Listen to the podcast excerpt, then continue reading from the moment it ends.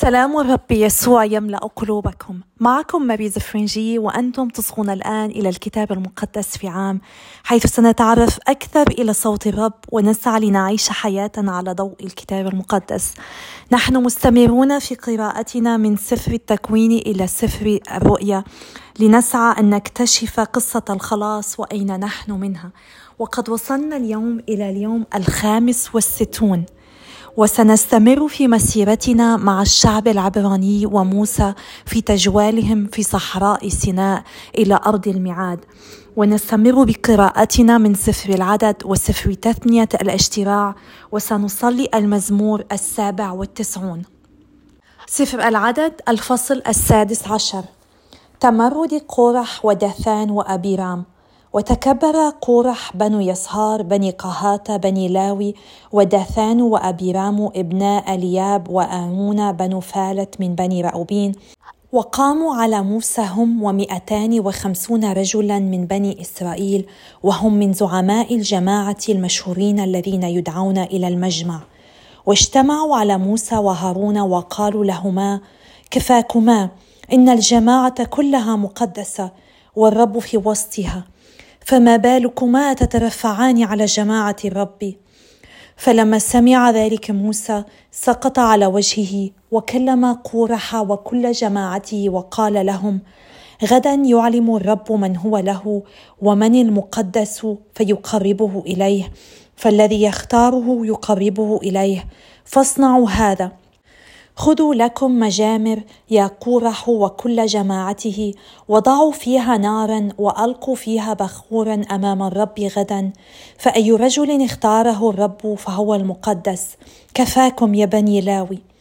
ثم قال موسى لقورح اسمعوا يا بني لاوي. أقليل عندكم أن أفردكم إله إسرائيل من جماعة إسرائيل وقربكم إليه لتقوموا بخدمة مسكن الرب وتقفوا أمام الجماعة تخدمونها؟ إنه قربك أنت وسائر إخوتك بني لاوي معك وأنتم تطلبون الكهنوت أيضا فلذلك على الرب اجتمعت أنت وكل جماعتك فما هو هارون حتى تتذمر عليه وأرسل موسى ودعا داثان وأبيرام ابني ألياب فقالا لا نذهب. أقليل أنك أصعدتنا من أرض تدر لبنا حليبا وعسلا لتقتلنا في البرية حتى تجعل من نفسك رئيسا علينا فوق ذلك؟ فإنك لا إلى أرض تدر لبنا حليبا وعسلا أدخلتنا ولا ميراث حقول وكروم أعطيتنا. أفتقلع عيون هؤلاء الناس؟ لا نذهب. فغضب موسى جدا وقال للرب لا تلتفت إلى تقدمتهما فإني لم آخذ من أحد منهم حمارا ولا أسأت إلى أحد منهم. العقاب. ثم قال موسى لقورح كن أنت وجماعتك أمام الرب أنت وهي وهارون غدا وليأخذ كل مجمرته وألقوا فيهما بخورا وقربوا أمام الرب كل مجمرته مئتين وخمسين مجمرة وأنت وهارون كل مجمرته. فأخذ كل مجمرته ووضعوا فيها نارا وألقوا بخورا ووقفوا على باب خيمة الموعد مع موسى وهارون. وجمع عليهما قورح كل الجماعة عند باب الخيمة الموعد فتجلى مجد الرب للجماعة كلها. وخاطب الرب موسى وهارون قائلا انفردا عن هذه الجماعة لأني سأفنيها في لحظة. فسقطا على وجهيهما وقالا اللهم يا إله أرواح كل بشر رجل واحد يخطأ وعلى الجماعة كلها تغضب. فخاطب الرب موسى قائلا كلم الجماعة وقل لها ابتعدي من حوالي إلى مسكن قرح وداثان وابيرام فقام موسى ومضى إلى داثان وابيرام ومضى وراءه شيوخ إسرائيل. فكلم الجماعة قائلا لهم تباعدوا عن خيم الناس الأشرار ولا تمسوا شيئا مما لهم لئلا تهلكوا بسبب جميع خطاياهم. فتباعدوا عن حوالي مسكن قرح وداثان وأبيرام وخرج داثان وأبيرام ووقفا على أبواب خيمهما هما ونساؤهما وبنوهما وأطفالهما. فقال موسى بهذا تعلمون أن الرب أرسلني لأعمل جميع هذه الأعمال وأني لا أعملها من تلقاء نفسي. فإن مات هؤلاء ميتة كل إنسان وأصيبوا بما يصيب كل إنسان فليس الرب هو الذي أرسلني. وأما إن أبدع الرب بديعة ففتحت الأرض فاها فابتلعتهم بكل ما لهم وهبطوا أحياء إلى مثوى الأموات. علمتم أن هؤلاء الناس قد استهانوا بالرب. فكان عند انتهائه من هذا الكلام كله أن انشقت الأرض التي تحتهم وفتحت الأرض فاها فابتلعتهم هم وبيوتهم وجميع رجال قورح وجميع أموالهم.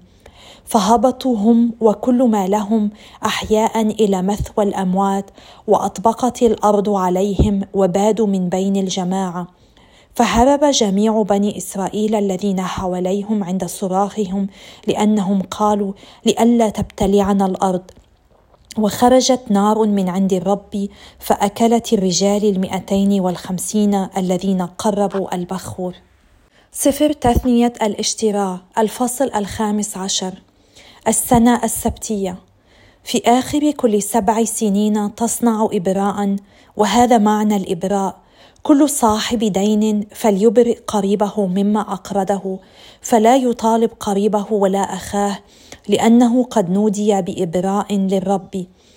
أما الغريب فطالبه وأما ما يكون لك على أخيك فلتبرئه يدك منه لكن لا يكون عندك فقير لأن الرب يباركك في الأرض التي يعطيك الرب إلهك إياها ميراثا لترثها.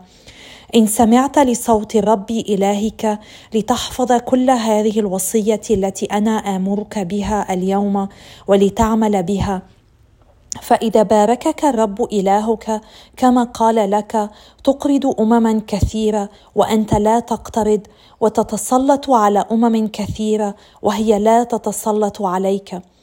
إذا كان عندك فقير من إخوتك في احدى مدنك في أرضك التي يعطيك الرب إلهك إياها فلا تقسي قلبك ولا تقبض يدك عن أخيك الفقير بل افتح له يدك وأقرضه مقدار ما يحتاج إليه. واحذر أن يخطر في قلبك هذا الفكر التافه فتقول قد قربت السنة السابعة سنة الإبراء فتسوء عينك إلى أخيك الفقير ولا تعطيه شيئا فيصرخ إلى الرب عليك وتكون عليك خطيئة. بل أعطه لا كرها إذا أعطيته وبذلك يباركك الرب إلهك في كل أعمالك وفي كل مشاريعك. إن الأرض لا تخلو من فقير ولذلك أنا آمرك اليوم قائلا افتح يدك لأخيك المسكين والفقير الذي في أرضك. العبد إذا باعك أخوك العبراني نفسه أو أختك العبرانية نفسها فليخدمك ست سنين وفي السنة السابعة أطلقه من عندك حرا. وإذا أطلقته حرا من عندك فلا تطلقه فارغا بل زوده من غنمك وبيدرك ومعصرتك ومما باركك الرب إلهك فيه تعطيه. واذكر أنك كنت عبدا في أرض مصر وفداك الرب إلهك ولذلك أنا آمرك اليوم بهذا. فإن قال لا أخرج من عندك لأنه أحبك وأحب بيتك وطابت له الإقامة عندك فخذ المثقب وأدخله في أذنه على الباب فيكون لك عبدا للأبد وأمتك أيضا تصنع بها كذلك. لا يصعب في عينيك إطلاقك إياه حرا من عندك فإن قيمة خدمته لك ست سنين ضعف أجرة أجير فيبارك لك الرب إلهك في كل ما تصنعه. الأبكار كل بكر ذكر يولد لك في بقرك وغنمك تقدسه للرب إلهك. لا تستخدم البكر من ثورك ولا تجز البكر من غنمك. بل كله أمام الرب إلهك سنة فسنة في الموضع الذي يختاره الرب أنت وبيتك. فأما إن كان به عيب من عرج أو عمى أو سائر العيوب فلا تذبحه للرب إلهك بل في مدنك يأكله النجس والطاهر على السواء كما يؤكل الظبي والأيل. أما دمه فلا تأكله لكن تريقه على الأرض كالماء. الفصل السادس عشر. الأعياد الفصح والفطير. احفظ شهر أبيب واصنع فيه فصحا للرب إلهك لأنه في شهر أبيب أخرجك الرب إلهك من مصر ليلا واذبح الفصح للرب إلهك من الغنم والبقر في المكان الذي يختاره الرب ليحل فيه اسمه. لا تأكل معه خبزا خميرا بل سبعة أيام تأكل معه فطيرا. خبز البؤس لأنك خرجت من أرض مصر على عجل لتذكر يوم خروجك من أرض مصر كل أيام حياتك. ولا يرى عندك خمير في جميع أراضيك سبعة أيام ولا يبت من اللحم الذي تذبحه في مساء اليوم الأول إلى الغد. لا يحل لك أن تذبح الفصح في أحدى مدنك التي يعطيك الرب إلهك إياها بل في المكان الذي يختاره الرب إلهك ليحل فيه اسمه. تذبح الفصح في المساء عند مغيب الشمس في مثل الوقت الذي خرجت فيه من مصر. واطبخه وكله في الموضع الذي يختاره الرب إلهك ثم عد في الصباح وامضي إلى خيامك. ستة أيام تأكل فطيرا وفي اليوم السابع محفل للرب إلهك فلا تصنع فيه عملا. أعياد أخرى. أحسب لك سبعة أسابيع من وقت شروع المنجل في السنبل القائم تبدأ في عد سبعة أسابيع. واحتفل بعيد الأسابيع للرب إلهك على قدر التقدمة الطوعية التي تهبها يدك بحسب بركة الرب إلهك لك. وافرح أمام الرب إلهك أنت وابنك وابنتك وخادمك وخادمتك واللاوي الذي في مدنك والنزيل واليتيم والأرملة الذين في وسطك في الموضع الذي يختاره الرب إلهك ليحل فيه اسمه. واذكر أنك كنت عبدا في مصر واحفظ هذه الفرائض واعمل بها. واحتفل بعيد الأكواخ سبعة أيام حين تجمع غلة بيدرك ومعصرتك. وافرح في عيدك هذا أنت وابنك وابنتك وخادمك وخادمتك واللاوي والنزيل واليتيم والأرملة الذين في مدنك. سبعة أيام تعيد للرب إلهك في الموضع الذي يختاره الرب لأن الرب إلهك يباركك في كل غلتك وفي كل عمل يديك فلا تكون إلا فرحا. ثلاث مرات في السنة يحضر جميع ذكرانك أمام الرب إلهك في المكان الذي يختاره في عيد الفطير وفي عيد الأسابيع وفي عيد الأكواخ ولا يحضر أمام الرب فارغين بل كل واحد بما تهب يده بحسب بركة الرب إلهك التي منحك اياها القضاة أقم لك قضاة وكتبة في جميع مدنك التي يعطيك الرب إياها لاسباطك فيحكمون فيما بين الشعب حكما عادلا. لا تحرف الحكم ولا تحابي الوجوه ولا تأخذ رشوة لأن الرشوة تعمي أبصار الحكماء وتفسد قضايا الأبرار. واتبع البر ثم البر لكي تحيا وترث الأرض التي يعطيك الرب إلهك إياها. انحرافات العبادة. لا تغرس لك وتدا مقدسا من أي شجر كان عند مذبح الرب إلهك الذي تبنيه لك. ولا تنصب لك نصبا فذلك يبغضه الرب إلهك. المزمور السابع والتسعون. الرب ملك فلتبتهج الأرض ولتفرح الجزر الكثيره الغمام والغيم المظلم من حوله والبر والحق قاعدة عرشه. النار تسير أمامه وتحرق من حولها خصومه. بروقه أضاءت الدنيا ورأت الأرض فارتعدت. ذابت الجبال كالشمع من وجه الرب من وجه سيد الأرض كلها. حدثت السماوات ببره ورأت جميع الشعوب مجده. ليخزى جميع عباد المنحوت المفتخرين بالأوثان. اسجدوا له يا جميع الآلهة. سمعت صهيون ففرحت وبنات يهوذا ابتهجت من أجل أحكامك يا رب. لأنك أنت يا رب علي على الأرض كلها متعال جدا على الآلهة جميعهم. يا محبي الرب كونوا للشر مبغضين. فهو يحفظ نفوس أصفيائه من أيدي الأشرار ينقذهم. أشرق النور على الأبرار والفرح على مستقيمي القلوب. أيها الأبرار بالرب افرحوا وبذكره القدوس أشيدوا. أيها الآب السماوي إننا نشكرك نشكرك نسبحك نمجدك نشكرك من أجل محبتك من أجل عدالتك من أجل رحمتك من أجل كلمتك. نشكرك لأنك تشرق نورك علينا. نشكرك لأنك لا تتخلى عنا. نشكرك لأنك تدعونا دائما لأن نسير على خطاك. أن نحب كما أنت تحب. أن نعيش العدالة. أن نسير بتواضع معك. أعطنا يا رب قلوبا مثل قلبك. قلوبا تحب العدالة قلوبا تهرب من الشر قلوبا تكره الخطيئة قلوبا منفتحة على كل الذين هم بحاجة إلينا.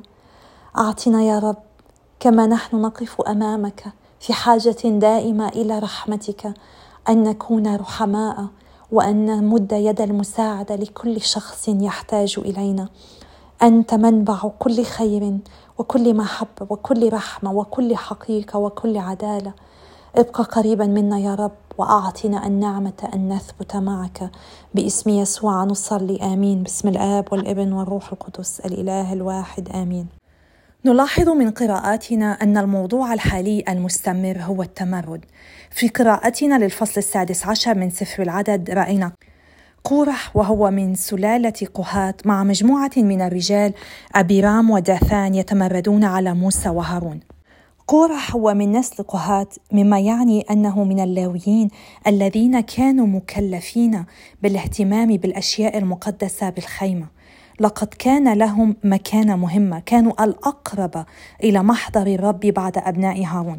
فلنتذكر أن هناك عائلات مختلفة من سفر لاوي كانت تخدم في خيمة الاجتماع في خيمة الموعد. لقد آه، قلنا سابقا أن لاوي كان لديه ثلاثة أبناء جرشون وقهات ومراري وكل من هؤلاء الأبناء كان لهم عشائرهم وكل هذه العشائر كان لها وظائف مخصصة في خدمة خيمة الموعد. أبناء هارون الذين يأتون من نسل قهات أيضا كان لهم دور خاص ككهنة في خيمة الاجتماع. هنا نرى أن قورح يشعر بالغيرة من دور أبناء هارون. قد بدأ القهاتيون الذين هم أقرب إلى محضر الرب من بعد بني هارون بدأوا بالتساؤل لماذا أبناء هارون فقط يحق لهم أن يقدموا الذبيحة للرب. بدأوا يشكون أن هناك قوة غير عادلة وغير متوازنة. غالبا ما نتصرف مثل كورح نشتهي المواهب الخاصة التي أعطاها الله لغيرنا. لقد كانت لكورح قدرات بارزة ومسؤوليات خاصة به ولكنه طمح إلى أكثر من ذلك مما جعله يخسر كل شيء. الطموح الزائد هو جشع. اجعل هدفك دائما أن تطلب من الله أن يرشدك إلى المهمة أو الغرض الذي هو خصصه لك. بدلا من أن تتمنى من أن تكون في موقف شخص آخر. للأسف غالبا ما ننظر إلى ما يملكه الآخرون وقد نشعر بالغيره بدلا من أن نكون ممتنين لكل العطايا التي يباركنا بها الله ويغدقها علينا بكرمه الفائق. موسى رد على التمرد بالسقوط على وجهه وصلى إلى الله من أجل ذلك. قائلا إن الله سيعلم من هو له ومن هو المقدس. وطلب منهم أن يصنعوا مجامر ويضعوا فيها مخورا. فيقرر الرب ويختار الرجل الذي هو مقدس. إن الله يطالب بالعدالة هو لا ينتقم. وقد عاقب هؤلاء الذين تمردوا. ورغم هذا العقاب رأينا اناسا آخرون يتمردون على موسى وهارون. هذا حقا جنون لأنه من الواضح أن الله أظهر أنه يرضى عن أفعال موسى وهارون. الله عادل ويوضح تماما أنه هو القدوس وحده وهو قد دعا أبناء هارون وحدهم إلى العبادة في الهيكل. لقد سمعنا أن داثان وأبيرام كانا مستائين من الله لأنه أخرجهما من أرض مصر من أرض تفيض لبنا وعسلا ليقتلهم في البرية. نحن نعلم أن أرض الميعاد قد وصفت بأنها أرض تفيض لبنا وعسلا لكن دثان وابيرام استخدما هذه الكلمات ليصفا مصر المكان الذي فيه كانوا مستعبدين لسنين طويلة. هذا يرينا كم هم مدمنون على ماضيهم ويجب أن يشفوا من هذا الإدمان. نعم إن شعب إسرائيل كان مدمن على وسائل الراحة التي حصلوا عليها في مصر على كل ما كانوا ينالونه في مصر. ونحن غالبا ما نفعل ذلك. ننظر إلى ماضينا الذي كان مليئا بالخطيئة والانكسار. ونعتقد أنه كان ممتعا أو أننا كنا سعداء أكثر. لا نعي أن الرب يقودنا خلال صحراء خلال معركة إلى الحرية الحقيقية كما فعل مع شعب إسرائيل. إن ما فعله أبناء إسرائيل وما نفعله جميعا يذكرني بقول للبابا بنديكتوس السادس عشر العالم يقدم لك الراحة ولكن أنت لم تخلق لم تصنع من أجل الراحة. لقد خلقت من أجل العظمة.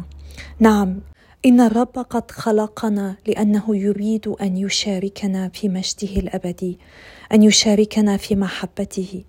وهو قد وعدنا بالمجد الأبدي بالسعادة الأبدية في ملكوته السماوي حيث لا دموع ولا حزن بل فرح أبدي. ولكن غالبا ما نفضل الراحة الزائلة. نفضل ما يقدمه لنا هذا العالم الفاني هذه السعادة التي لن تدوم إلى الأبد. هذه المتعة الزائلة على النضال والجهاد والثبات في عيش مسيحيتنا وحمل صليبنا من أجل نيل إكليل المجد في ملكوت السماء. رأينا لاحقا أنه رغم عقاب عشائر قرح وابيرام وداثان وبعد أن شهد شعب إسرائيل حكم الله عليهم تمردوا من جديد على موسى وهارون. ولكن موسى وهارون تشفعوا لهم عند الله قدموا البخور مرة أخرى كفارة عن خطايا الناس مما جعل الضربة تتوقف. ودعوتنا نحن أيضا أن نتمثل بهما ونصلي من أجل الذين يتمردون علينا الذين يؤذوننا. غالبا ما نسعى للانتقام منهم أو نغضب منهم ونرفضهم. علينا أن نتذكر أنه لا يمكننا مواصلة الثبات تحت الضغوط والصلاة من أجل من يهاجموننا. إلا إذا كانت لدينا علاقة شخصية حميمة بالرب يسوع. هكذا ندرك أن الله هو الذي دعانا هو الذي يتولى مسؤولية تصفية الأمور مع هؤلاء الأشخاص. كما ليس من مسؤولية الطفل أن يؤدب الرضيع بل هي مسؤولية الوالدين. هكذا لسنا نحن مسؤولين أن ننتقم ممن أخطأوا إلينا. إن الله هو سينفذ العدالة في النهاية. الله عادل الله لا ينتقم الله يفعل ما هو الأنسب من أجل كل الأشخاص. هو الذي يوضح لنا أنه هو قدوس ويدعونا إلى هذه القداسة. لقد رأينا في سفر التثنية أن الله يظهر مدى قوته في العدالة أيضا. هو يهتم بالفقراء يدعو شعب إسرائيل إلى الاعتناء بالذين لا يستطيعون أن يعتنوا بأنفسهم ويدعوهم أن يفعلوا ذلك بيد مفتوحة. وهو قال لهم إن الأرض لا تخلو من فقير لذلك هو يأمرهم بأن يعتنوا بأخيهم المسكين والفقير. اذا في الفصل الخامس عشر من سفر التثنية نرى الله يظهر عنايته بأبنائه. بالفقير بالمساكين يظهر عدالته ورحمته. الاهتمام بالفقراء هو مختصر هذا الفصل. بينما الفصل السادس عشر يتعلق بعبادة الرب الإله وتذكيرهم بكل الأعياد الفصح والفطير وسائر الأعياد. فلنتذكر دائما أن نعبد الله وأن نصلي من أجل بعضنا البعض. نحن بأمس الحاجة للصلاة من أجل بعضنا البعض. أنا أحصل على تعزية قوية. أحصل على تشجيع قوي من خلال صلواتكم لكي أستمر في هذه المسيرة. ونحن بحاجة لأن نساعد بعضنا. نحن بحاجة لأن نحمل بعضنا بالصلاة. فلنثابر فلنستمر بالصلاة وفي هذه المسيرة سويا. وإلى اللقاء غدا اليوم السادس والستون إن شاء الله.